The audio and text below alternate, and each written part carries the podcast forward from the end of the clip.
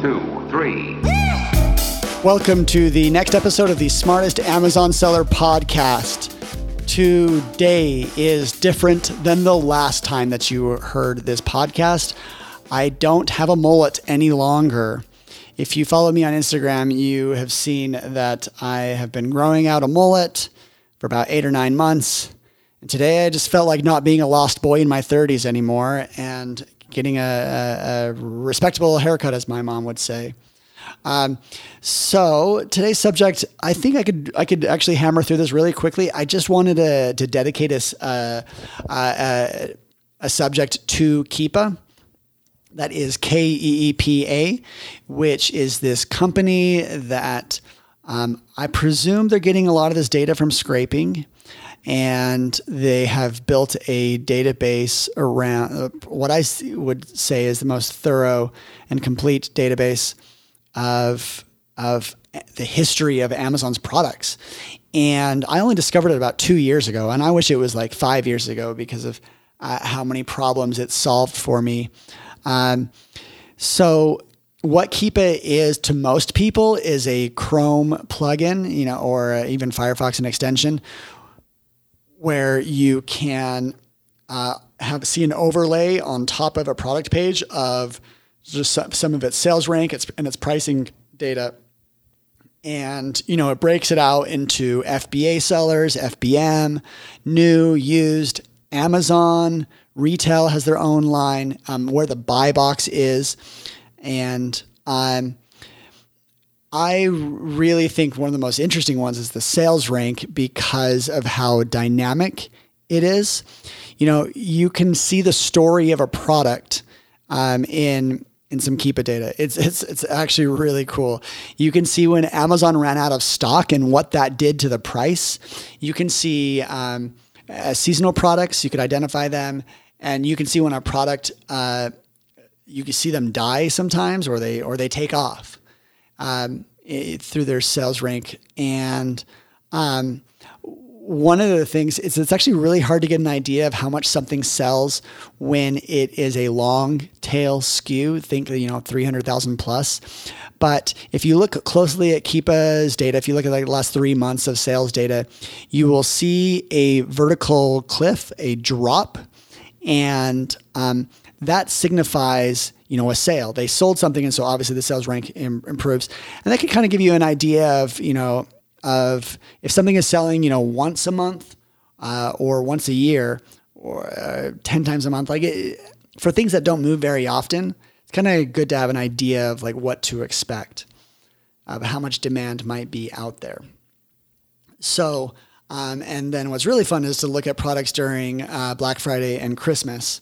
Uh, I bring up this product a lot because it just is an outlier for so many reasons. But Elf on the Shelf, uh, you know, every single Christmas, it feels like there's a, a, different thing going on. You know, does Amazon run out? When do they run out?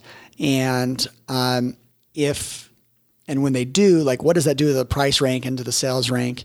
It, it's just a, a, product that, at its peak, you know, is selling, you know, a few thousand a day uh, during uh, the upcoming weeks to Christmas, and so uh, you can imagine that. Um, it's kind of a um, if you were to zoom in on that product, you can kind of see what happens to a lot of products because that one happens. You know, things swing very widely. Okay, so I explained a little bit in an earlier podcast about uh, Amazon's APIs that uh, you know you can build some historical data out of all these numbers um, because uh, Keepa does keep history and over time. And you can break down each individual seller's offers over time. And then you can see, um, uh, you know, whether they're FBA or they're merchant, and essentially map out like where is the buy box, how and how many people are fighting for it at any given moment. You could use that to predict, like, okay, if there's five uh, sellers fighting for the buy box, if I jump in and, and uh, get sixth, I be number six, like I'm only going to get one sixth of the sales. So the sales rank is not as important to me because I'm only going to get one sixth of the sales. vice versa for like a you know a one or a two. Like it can t- it, it can make the difference between you know is a product average or good or like great. Uh, if you can use data to help you know uh, tier a product. Uh, you know, if you're deciding between two products or where you want to put your money, your inventory investment, um, this is kind of those ways that you can uh, decide between them. So, and then on top of that, I, I did uh, you. It builds reviews uh, over time. You can see when you got your first review, your fifth review, your ten. This is really useful for actually looking at competitors. If you want to see what kind of a like launching strategy that they did, did they, you know, did the reviews come out of nowhere or did, were they a slow burn?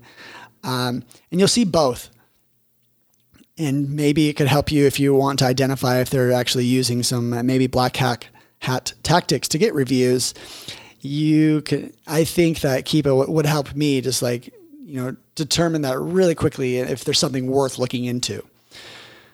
So, um, another unique thing about uh, the Keepa API is it actually does some things that Amazon's own API doesn't do well.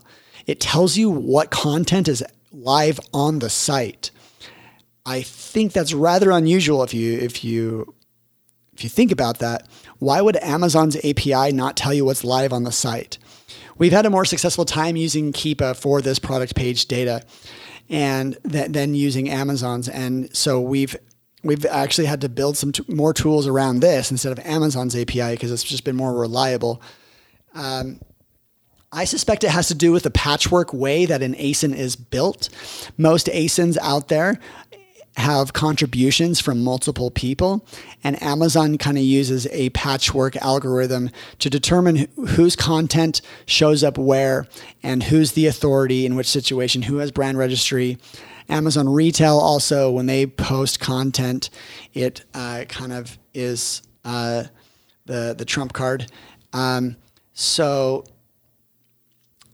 yeah, this is uh, that's why I think that Amazon's API has uh, problems. Well, further on with uh, Keepa, like what uh, we do is we uh, have built an entire like kind of like a map of Amazon, this God's view of Amazon, and because you can do this because one of the the functionalities of Keepa is they allow you to search for the hundred thousand best sellers in any root category. So think beauty, toys, uh, you know, arts and crafts, uh, home improvement, home and garden.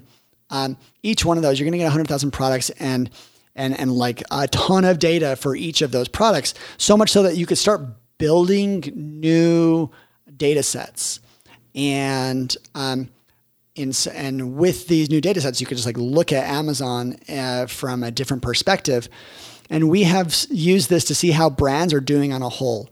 You know, if you're looking at, uh, let's Disney, you could be like, okay, Disney has 4,000 products in the top 100,000. Clearly, Disney is kind of a hard, uh, a tough cookie to, to get after. Um, but I would bet if you found some suppliers in the 20 to 50 range, you know, that have 20 to 50 uh, ASINs and like learn about them, that can uh, teach you something um, we use this to actually source leads. We look for are they aligned with the Amazon retail? You know, you're looking for their Amazon presence. How much how much of their of their line is covered by Amazon, and what's its in stock rate like? What just get an idea of of their relationship with Amazon. Say they don't have a relationship with Amazon. How many FBA sellers do they have? If they have one, if their average is one, that usually means that they're selling themselves. And um, but if they have multiple ones, then you know usually they're open to um, uh, wholesalers out there, and you know this could be a find in a category that like you just could not find without kind of like this uh, this bird's eye view of everything, and um, you could probably do a lot of this without Keepa, but it's just so much easier to do it. it they uh, they give you a a certain allocation of uh, you know requests that you can make, and um, and then you could build around it. Now, I don't want to go into too much detail about like, you know, exactly how to program on it because I would need some uh, documentation and show you, you know, like what actually you type. This is something that a developer would probably have to do. They do have a UI on their website. I have used it a little bit. It's not amazing, but then again, it still does have really great data.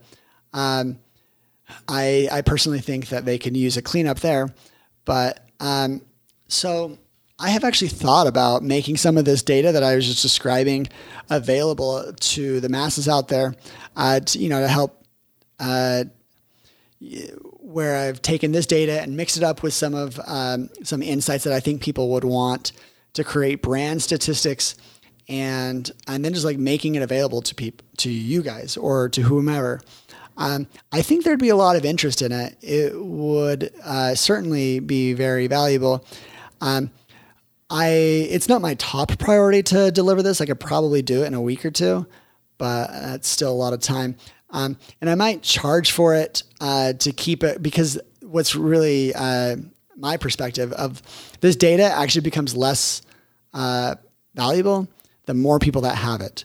You know, if there's you know ten thousand resellers that are trying to buy this data, I could definitely see that like they're all going to be hitting up the same people because it's going to be pointing at the uh, similar types of companies. So I'm uh, still considering what I'm going to do with it, but um, I just wanted to throw it out there to see if there was interest. So um, you, could reach out at me at uh, smartest seller. Yes, it is smartest seller on Instagram. I thought I couldn't think quite straight. So um, and actually, if you have any other questions with Keepa, I love learning more about you know all the fields of data. There's probably uh, there's over a hundred that they are tracking with every single product, and you know uh, they will even tell you how many images are on a product. You and you could look at them, uh, and I, I say that because it's another spot that actually Amazon's API does not have. They will only get return you one image. They won't you know return you the host of images. And it's just like a, one of those little ways that i feel that uh, uh, you know amazon's api is limiting. And so if you're planning on building tools around this i think you would have to consider um, what data and the reliability of the da- that data you're going to get from keepa. So this wraps up uh, this episode of the podcast and look forward to where this conversation goes. I've had a lot of people uh, engage with me and uh, give me some really interesting uh, feedback and thoughts. So this should be pretty good. All right, take care. Bye. One, two, three.